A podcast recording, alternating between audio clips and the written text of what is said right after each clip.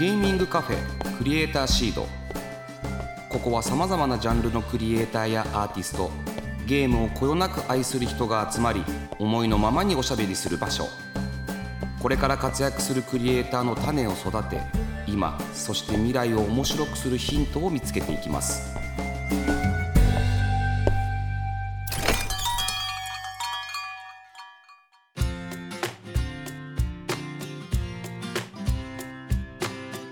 いらっしゃいませゲーミングカフェクリエイターシードオーナーの坂本和則ですこの番組は毎回ゲストをお迎えしてまったりコーヒーを飲みながらゆるーくトークしていきますぜひお聞きのあなたも一緒にお茶を飲みながらリラックスして聞いてくださいねえさて前回に引き続きスタジオにはこの方をお迎えしておりますはい、デバッグ彼女を制作しております。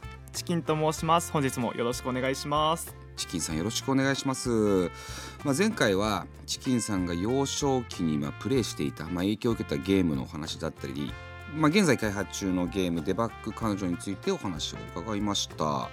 なんかねさっきちょっと、まあ、聞いたんですけど、い。ゲームダンジョンになんかお母さんが応援に来てくださってたっていう。はい、それはサプライズだったんですよそうです。なんか前日ぐらいにやっぱい行くわみたいな。サプライズです え、ね来るの？みたいな。すごい応援してるな。羨ましいな。いや別に僕の母親が応援してくれてないわけじゃないんですけど そっかそっか。ゲームダンジョンのはい、人結構入ったでしょ？はい。どのぐらいの人数の人でやってもらいました？ゲームプレイを。そうですね。まあ5時間6時間あったんですけどイベント自体は、はい。ほぼ途切れることなくと言いますかずっと並んでてもらっててもうずっと回ってるみたいな。あのー状況で、まあ、はい、結構その感想とか言ってくれるじゃないですか、はい。結構あこれは勉強になるなためになったなっていうなんかありました？アドバイスというか感想というか。あそうですね。まあちょっと難易度自分がちょっとゲーム慣れしすぎてるっていうのもあって ちょっと難易度が難しかったかなみたいなご意見とかをいただいたのでちょっとそこは要調整だなという形で。ちょっと難しいよとはい。アクションが難しいよと難しいよとへえやっぱりそのリアルな声が聞けるのがそのリアルイベントのいいとこだなと思いますよね。はい。いやー5月から作り始めて。で春来年の春にはもうリリースする、まあ、つまり、まあ、1年かからないぐらいですもんね。はいで一人でやってるんですもんね。一人ではい、で辛くなってきて応援してほしいからこのゲーム作ったんですよね。そうですねはい面白いな他になんかゲーム違うゲームを作ろうかみたいな構想ってあるんですか？今ぼやーっとでもいいんですけど。そうですね今のところはちょっとまだ浮かんでなくてもうこの彼女に全力注ごうと思ってて。この彼女に？この彼女にね？全力をまずもう注いでほしいなっていうふうに思いますけれども。さてそんなあ中ですが今週はこちらの企画をお届けします。クリエイターシードガシャー！はい。これね我々の目の前にねありますよガシャポンが。はい。でも人気コーナーだっていつも言うんですけど僕は全然人気がないというふうに思ってはいますけどもね。さまざ、まなトークテーマの入ったカプセルがこの中に入ってるわけですよ。でチキンさんに100円入れてもらってこのガシャを回してもらってカプセルに入ってるトークテーマに沿ってがっつりお話をいただきますということなんですけどなんかこう楽しみにしてたってさっき。はい。楽しみにして。い本当ですか？やどんなガチャあるんだろうみたいな。初めてですよそれ言われたの吉野さんが「ほら!」とか言って言ってましたもんね。人気あるじゃないですかって。大人気企画って言われたことないんだよな。でもじゃあそれでは早速回してもらいましょう。お願いします。はい。奥まで入れなくてもう回るんで。さあそうそうそんぐらいです。おお確かにこれさ出てきてます？出てきてる？もう一回いきましょうか。もう一回もうもう100円入れましょうか。はいあ出てきました。200円結果200 200円入れましたけどね。ぼったくり ぼったくりガシャに変身し始めてますね。じゃあちょっとどうぞ。開けていきます。はい。ゲーム開発以外でやってみたいこと気になっていること。おー確かに。いや先週も聞きましたけど、はい。まあ、小学校の時はゲームにずっとこうどっぷり使ってで中高で全寮制に行ったことによってゲームができなかった。はい。で大学入って大爆発してゲームをやるだけじゃなく作り始めてしまったっていうこの23年の話を聞くとなんかゲーム以外やってなさそうな感じはするんですけど、い。ゲーム以外になんかそんな興味あることってあるんですか？そうですね。作曲をやってみたいなと思いましてちょっと全寮制って話ともつながるんですけど、はいはいはいはい。中高時代は6年間ちょっと吹奏楽部に所属してたんですけどもう音楽に魂を売っておりましてで小学生の時からピアノやってたっていうのもあってピアノ、はいはい。はいで中高大学生でも、まあ、吹奏楽部をやってたのでえ今も吹奏楽部やってるんあですか？今は休部中なんですけども、はいはいはいはい。ちょっと1年前まではずっと吹奏楽やってたのでちょっとその経験を生かしてなんか作曲してでそれを使った音ゲー作ってみたいなとか。えー、それめちゃくちゃいいじゃないですか。えちょっともう一回戻りますけど中高吹奏楽部ではい、何をやってたんですか？えっと、楽器をチューバをやっチューバ。チューバでかいやつ。あれですね。はい。チューバ吹いてる人初めて会いました。あそう えでもピアノやっててはい。中学校で選べるんですか？それともあなたはちょっとチューバっぽいわって言われて。そうですね。なんか最初はユーフォニアムっていう。ユーフォニアム？響けユーフォニアムってあの京アニとかが出してるあはいはいはい。のユーフォニアムを吹きたかったんですけど、まあ、ちょっと先生の策略によっていやチューバでいいんじゃない？みたいな。なんとなゆく薄薄く向こうの方に修正されて。そうですね。ユーフォニアムがだいぶでかくなってチューバになってで気づいたらチューバを持ってた。そうですね。6年間チューバ吹いてって、まあ、ちょっと UFO を吹きたい欲は6年間消えなかったのでちょっと大学行ってからユーフォニアムを始めたっていう。大学になると自分でやりたいものは言える。言える。ユーフォニアムは例えばその演奏する中でいうと何人ぐらいいるもんなんですか？30人ぐらいとかやるでやりますよね？50人とか、言うと本当に23人。選ばれし。だいぶ少ないかもしれませんチューバは何何人ぐらいいチューバはちょっと UFO よりちょっと多いかなぐらいですかね。34人。それでも34人ぐらいですかね。ユーフォニアム まあそういうことやってきてじゃあ今回のゲームの音楽は？はえっとまた。人に頼んでるって言ってましたよね。あ外そうでに外に出してるんです外よね。に出して。自分でやろうとは思わなかったんですか？あそうですね。ちょっと2ヶ月間で作曲まではちょっと手が回らなかった。あーでも小学校の時からピアノをやってたっていうと、まあ、うっすらと作曲みたいなことはずっとやってたってことですか？まあ、そうですね。基本的な音楽の知識はあるんですけども、まあ、実際になんかパソコンとか使って作曲活動みたいなことはやってなかったのでちょっと落ち時間ができたりとか落ち着いてきたらちょっとそういうのもちょっと趣味の一環としてうん。やってみたら面白いかな。いやもうね僕結構そのゲーム音楽ってすごく注目しててすごく大事に、大事だなと思ってるんですよ。でもともと僕の出自がソニーミュージックエンターテインメントっていう会社で、まあ、音楽をずっとやっててで今そのゲーム音楽をあのゲーム以外のところで展開していきましょうっていうのをソニーミュージックと一緒に桜ゲームミュージックっていうレーベルを立ち上げてやってるんですよ。ぜひそこにもそのゲーム音楽出してください、ね。あはい。勝手に世界に持っていくので。世界にえーでも楽しみだなっていう音ゲーを作りたいんですよね。そうですね。音ゲー結構好きでめっちゃがっつりっていうよりはなんか作ってみたいジャンルの一つみたいな、まあまあまあいいいいんじゃないですか？だって。として。うーん。それはでもさっきねあの、まあ、あんまりなさそうな感じもした割にはありましたね。そうです。そうです。でも自分ではゲーム音楽を作ってそれで音音ゲーを作るっていうのはもうまさにまさに全部やるってことですね今度はね。そうですね。それは楽しみですね。もうぜひフィニックスでやりましょう、はい。じゃあ次のいきましょうか。はい。はい。また100円でなんか入ってるお来た。100円で出ました？出ました。ぼったくりガシャ。ドゥドゥ。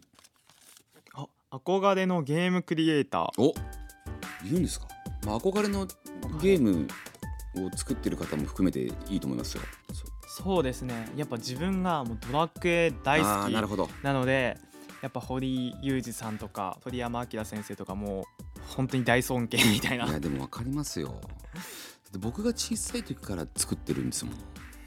ドラクエ123って。確かにいつか会えるといいですね。はい本当にもう RPG も大好きで本当に堀先生も大好きみたいな 感じなので。もう堀井先生って言い始めてますからねうです。もうね鳥山先生堀井先生って。ちなみにそのセブンエイトをや,、はい。やったって言ってたじゃないですか、はい。そっからこう下の方に戻ったりするんですか？あもう全作品プレイしてそうですね多分。あと外伝作品ももうやってで多分全部合わせたら多分3000時間ぐらい多分全作品通してやってるんじゃないかみたいな。3000時間って言ったら20戦で言ったらもう半分以上。それは言い過ぎか。すごい時間使ってますね。そうですね。特になんかモンスターズシリーズとか、うんうんうん。外伝作品とかはもう999カンストみたいな プレイ時間あれカンストみたいな。すごいな。レベル全部上げちゃうパターンでしょ？あそうですね。レベル全部上げて何週目とか特に例えば5とかっていうのはあの結婚イベントとかあるんですけど、はいはいはい1回だけじゃちょっと全部のルートいけないみたいな、うんうん。とかももう5も3回ぐらいやったんですけどあの3人ヒロインがいて、はい。最初はビアンカっていう、ね。まあ、幼なじみの、うんはい。まあ一番人気かなっていうキャラに行くんですけど、はい。はいで2回目フローラにしようみたいな、はい。行くんですけどなぜかビアンカ選んじゃうっていうのを 3回ぐらい繰り返して結局全員行くまでに6回ぐらいプレイしたっていう。ビアンカが好きすぎて？ビアンカが好きすぎて幼なじみが強すぎてちょっとなかなかフローラデボダに行けなかっなるほどね。今回のデバッグ彼女もビアンカの要素が入ってる可能性がありますね そうなんだ。じゃあちゃんとファイファイブも僕もやったけどな。まあでもさすごいゲームですよね。ドラゴンクエストってファイナルファンタジーはやんないんですか？たはあんまり実はやったことなくて。そっか。あと父が FF よりもドラクエ派みたいな。もうドラクエしか見てこなかったのであんまり実はやったことないっていう。パックリ分かれる人は分かれるんですよね。ドラクエと FF って。そっかドラクエ派なんだ。最近のドラクエどうですか？最近のドラクエも全部やってますね。今度出るドラゴンクエストモンスターズ3すごく楽しみにしてて、うんうんもう体験版もがっつりやって もう12月1日だったと思うんですが発売日が。もうそれに備えてもう予約してもういつでもできますよ。でもゲームを作ってるんですよね今ね、はい。がっつり体験版やってる場合じゃなく そうなんです。ゲームもすごいな。睡眠時間削りながら。何かを削んなきゃいけないですもんね そうなんです。それは、睡眠時間がちょっと。えー、いいな。あじゃあ全然ちょっと次行きましょうどんどん、はい。どんどん行っちゃいましょう。堀井雄一さん鳥山明さん出てきてないなこれ多分その音は。やられましたか？やれましたまた。吸い込まれましたね。およかった。した。最近高いガシャ多いですもんね300円とか500円とか。そうですね。それ用に多分なってるんだ。ゲーム制作で一番楽しいこと聞きたいですね。そうですね。やっぱりこう自分で作ったプログラムがうん。画面上で動くってことかなと思ってて。わあ作ったものが動く。そうですね。あとはやっぱ自分の世界をやっぱ作っていくっていうのがすごい楽しいなと思ってて、あとはまあ自分の好きなストーリーかけるとか、はいはいはい。もうやりたいこと全部詰め込めるみたいな。あーでもそれがいねクリエイターの醍醐味ですもんね。はい。へえんかその作るのがまず好きで好きでしょうがないパターンですよね今はね。そうですね。もともとこう小説とか物語書くのも好きだったりとかもしたっていうのもあって今回もノベルゲームっていうジャンルを取り入れたりとかもしたんですけども、とにかく書いて、まあ、彼女が喋ってっていうところとかもすごい楽しいですし、まあ、アクション部分でこう敵倒すとかそういうところもすごい楽しいなと思ってて感動。い感動の連続うんの2ヶ月。もう今も今はもう半年ぐらい経つんですけど。自分で作ってそれを動かしてるの見て感動して次に行くっていう。行くみたいな。素敵な 素敵な話じゃないですかそれは。逆になんかはい。もう辛いなっていうのは。そんな中でも。そんな中でもやっぱりこのバグがどうしてもたくさん出てきてはい。こう本当にちょっこっとしたことで食い違ったりとかするのでもう一つのバグに3時間とか4時間とかかけちゃってうんうん気づいたら朝になっちゃうとかって時はちょっと心折れそうになってそそれでもまだ解決しない時とかはちょっと心折れそうになることは何回も な何十回何百回あったかもしれません。それでも心折れることなくはい。感動するためにまた感動するために。作り 作るという。へえまあまあリリースまで持っていくから当然人の感想とかやった人たちの感想も聞けるじゃないですか、そういうのって結構見るんですか？はいめちゃくちゃ見ててそれはそれとして素直に受け止めて自分でもやっぱこう改善した方が良かったかなって思う部分とか反省する部分たくさんあるのでバシバシ取り入れてもうより良いものを作りたいっていうのがやっぱ本心としてあるのでうんうんうん。取り入れて作っていってます。じゃあ結構自分のエゴとか癖は出しながらも人の感想とかそういった意見も結構重要視してるというか、はいそれでまた新たにブラッシュアップしていくってことをやずっとやってるんですね。そうですね。やっぱ自分が楽しむってことも、まあ、一番大事かなと思ってるんですけどもやっぱたくさんの人に遊んでもらいたいとか楽しんでもらいたいって思いも同じぐらい強いのでそういう意見は貴重だなと思っているのでいろいろと受け入れて 作っていってます。ちょちょもう一回行きましょうか。あはい。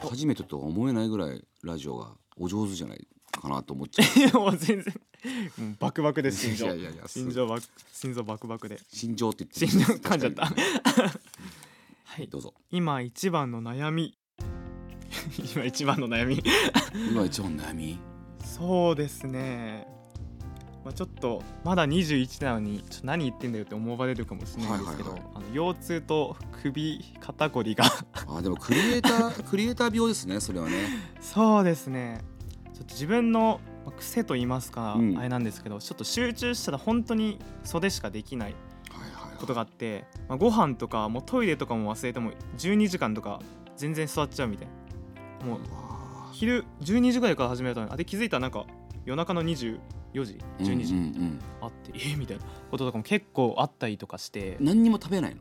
何にも食べないですねみ水もちょこっとしちょこっとしかやってないみたいな。あえすごっ。ていうのがあってそれがちょっと続くともう本当に腰痛とかひどくてなんか良くないなと思って最近ジムに通い始めたんですけどそのジム行く時にちょあのアプリをつけるとなんか万歩計機能みたいなのついてて、はいはい。何歩歩いたかみたいな出るんですけど、うんなんか30歩とか40歩とか。なんか30歩40歩はもう立ってないよな。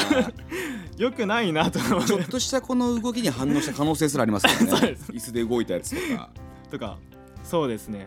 とかもうその30歩って多トイ分レも行ってないんじゃないの？30トイレも。40歩だと行ってないかもしれないですね。行ってないかものレベルなんですよ へえだまあただその制作とかしてたりするともうあっという間に一日が過ぎちゃう人なんですね。そうなんですよねなのでちょっとストレス発散じゃないですけど、まあ、うん。友達と遊びに行くとかって日は急に1万歩とかに増えてあのひ人と会ってるかどうかっていうのが一目瞭然みたいな 万歩計見ると。あまあ、大学い行くんで、まあ、そこの日はちょっと増えたりとかーするんですけど、はいはいはいはい。なんかすごく顕著に分かりやすいなんか家で作ってた日と、まあ、大学行ってた日とあと、まあ、友達と遊んだのかなみたいな日が、顕著に出てるみたいな。腰痛と首痛はその都度解消した方が若いうちにはいいと思うんですよ。あれ？あのストレッチポールってわかります？あ丸いね円柱の、のこんぐらいの円柱のなこんぐらいの長さのはいものがあるんですよ、そこにただ寝転ぶだけではい。肩甲骨とか腰とかめちゃくちゃ伸びるからあちょっとそれ見て見てみてください。はいちょっとはい。アマゾンで。アマゾンでストレッチポールっていうふうに 探してみて,、はい見ていただけると結構伸びるんだよな。でも本当気をつけたらダメですね。運動してくださいね。運動します。はい。ちジムで何やってるんですか？ジムでまあストレッチとか ふ腹筋とか。で腹筋ですか。ベンチプレスとかやるんですか？ベンチプレスとか。チェストプレスとかですかね。ご飯もちゃんと食べてくださいね、はい。健康が第一ですから。はい。もう一個。いきます。ちょ100円玉もラストのなくなっちゃったんで。出てくれ。油。出てきました。坂本さんに聞いてみたいこと。お。これね時々出るんですけどはい。初対面の人にあるのか？って言ってないんですよ。そうですね。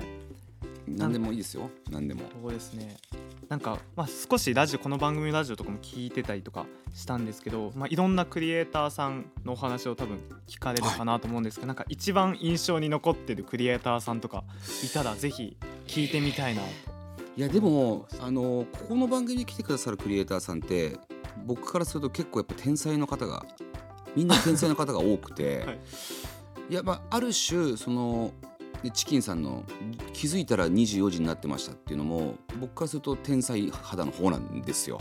でえっとそういう意味でみんな印象的には残ってる。結構このゲームを出す方が多い。ちゃんとリリースまで持っていく方がはい。多いのであの出してない人はあの番組に 来ないというか。だからそあのちゃんとゲームを出す人が多くでなんかすごくこだわりが強いというかさっきもありましたがやっぱりその自分の癖をしっかり持っている方が多いんですよね。だからクリエイトの中でもクリエイターシートに出る方は誰というよりかはやっぱりそのちゃんと自分の癖がある。うん。癖が強いっていうとことこだわりがぎっしり詰められていてそこには結構妥協は絶対しないぞっていう人たちが多いなって思っていてでそういう人たちが多分きっと売れるゲームを作っていくんだろうなっていうふうにあのちょっと質問の答えになってないと思うんですけど そのそういう人たちが多くてそこがなんか感動しちゃうというか誰っていう人を呼ぶと一人一人言うと他の人がねあそうですなんか意地悪な人みたいな。すみません。まあでもあの作ってる人たちのこだわりって結構みんな似てるなっていうふうに思いますよ。その中になんかチキンさんも、ね、21歳なのにお入りになられていてすごいなあなんて思いますけどね。ちょっとね逆にね僕聞いていいですか？あはい僕ってあのインディーゲームクリエイターをずっとこうソニーのプレイステーションに行った時からずっともうビットサミットからずっと見てきてる。もう10年ぐらいいろんなクリエイター見てきてはいてですね。はい。で、まあ、学生の頃からゲームを作ってる人たちもまあ増えてきてはいてですね。でそこからあの、まあ、さっきもありましたけど、まあ、就職していってしまう人がすごく多いんですけど、はい。就職しないで個人のそのプロデューサーというかゲームクリエイターとして自分のゲームを作っていくんだみたいな野望はあったりするんですか？そうですね。まあ自分の場合は就職はしようかなと考えているんですけども、まあ、それと同時並行としてもっともっと自分の癖じゃないですけど自分の作りたいものはずっと作り続けたいなって思いはすごく強くあります。今のところでもしなんか就職したいんですよね。そうですね。それがもしかしたら変わっていくかもしれないですけどね自分で作っていったらね、まあ就職した後もゲーム作ってほしいって言ったのはそういうことで気づくとなんかそのやっぱり大きなゲームに携わってるとパッと気づくともう5年とか経っちゃったりするんですよね。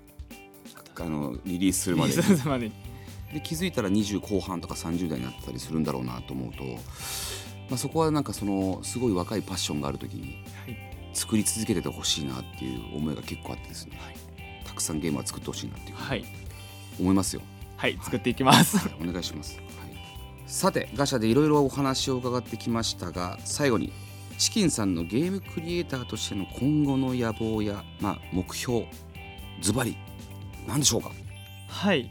なんか野望とかなんか目標みたいなめっちゃ大それたものじゃないんですけどやっぱ一番自分がゲーム作っていく上で大事にしていくことは、まあ、自分が一番楽しむことかなと思ってて、やっぱ楽しくないと何事も続けれないかなと思うので自分がまず楽しんでゲーム作るでそれと同時にやっぱたくさんの人に楽しんでもらいたいとか喜んでもらいたいとか自分自身ゲームやってていろんな感情をいただいてなんか励まされることとかもたくさんあったのでそういうなんかものを遊んでる人たちに与えれたらなと思っています。いやー多分ね今あのこのラジオを聴いてくれてる方の中でも学生の方とかもっともしかしたら若い方とかでもゲームを作ってる方いると思うんですけどなんかそういった方々になんかメッセージみたいなのがあればどうですか？はい、ゲーム制作ってやっぱ、まあ、特に個人開発なのですごくわかるんですけど個人開発とかだとめちゃくちゃ辛いなって思うことたくさんあるかなと思うんですけどもやっぱゲーム制作楽しいのでこれからも頑張って一緒に 自分も頑張るんで頑張って作ってインディーゲーム業界もっともっと盛り上げれたらなと思っています。さてそろそろお時間が来てしまいました。えチキンさんあのお知らせなんかがありましたらどうぞお願いしてます。はい、えっと、デワーク彼女なんですけども、2024年の春を目標に制作していますので、あ、対応機種は Steam と Switch の方を考えておりますので、皆さんぜひ楽しみにしていてください。あちなみにそのスイッチの移植とかも自分でやってるんですか？はい、自分ですべて。すごいね。大変だったんじゃないですか。でもいや Unity でやってるんですか？Unity で、あはい、なるほど。じゃああの Steam とスイッチということで皆さんぜひ楽しみにしておいてほしいなというふうに思います、えー、ぜひまた遊びに来てください。ありがとうございました。はい、ありがとうございました。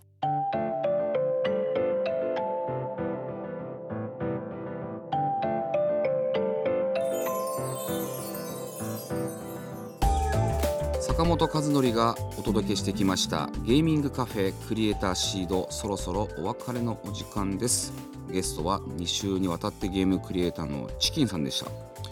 京都からねわざわざこの収録のために来てくれた21歳になったばっかの若手新進系のゲームクリエイターのチキンさんの話面白かったですね。なんかやっぱり楽しいんでしょうねゲームを作ってるのが。なんか集中しすぎて気づくと24時になっていてご飯も食べず水もちょっとしか飲まず。腰と首が痛いって言ってましたねすごい心配だな。中高時代はね吹奏楽部に入っていたということでチューバー吹いてたねって言って言ってましたけど本当はユーフォニウムユーフォニアムをやりたかったって言ってましたね。なんか本から実は読んでいたと。そこからハマったって言ってました。しかし5月からこのゲームを作り始めてもう来年の春には出せるというのがすごいですよね。デジゲー博にも出してましたもんね。もともとでもねあのヒロインの女の子を AI 生成の、まあ、AI で作ってたっていうのが、まあ、それはそれですごいなと思ったんですけどまた新たにね作り直すっていうのもすごいな。まあもともとねこのキャラがね可愛いっていうとこからね多分吉野さんも入って見つけてきたと思うんですけれどもチキンさんってなんでチキンさんって言うんですかってさっきちょっと聞いたんですよ。そしたらねあの学生時代のちょっとあだ名もがチキンさんだったチキンだったらしいんですよね。であの全然チキンで本当にその名の通りチキンで好きなあの女の子に告白できなかったチキン野郎なんですっていうとこからチキンが来たって言ってましたけども。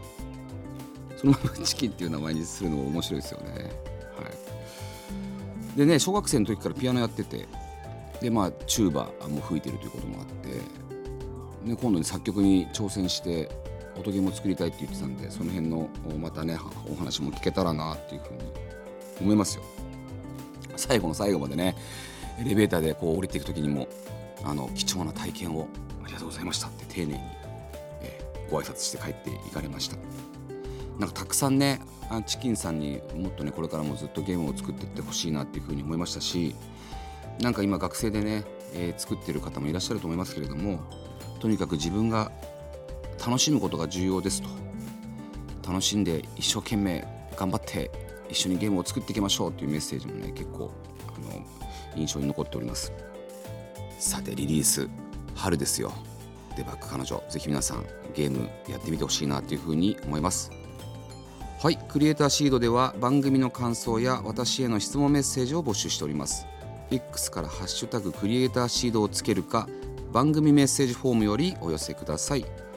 次回11月22日の配信はゲストにインディーゲーム大好き VTuber のアママニアさんをお迎えします。それではここまでのお相手は坂本和則でした。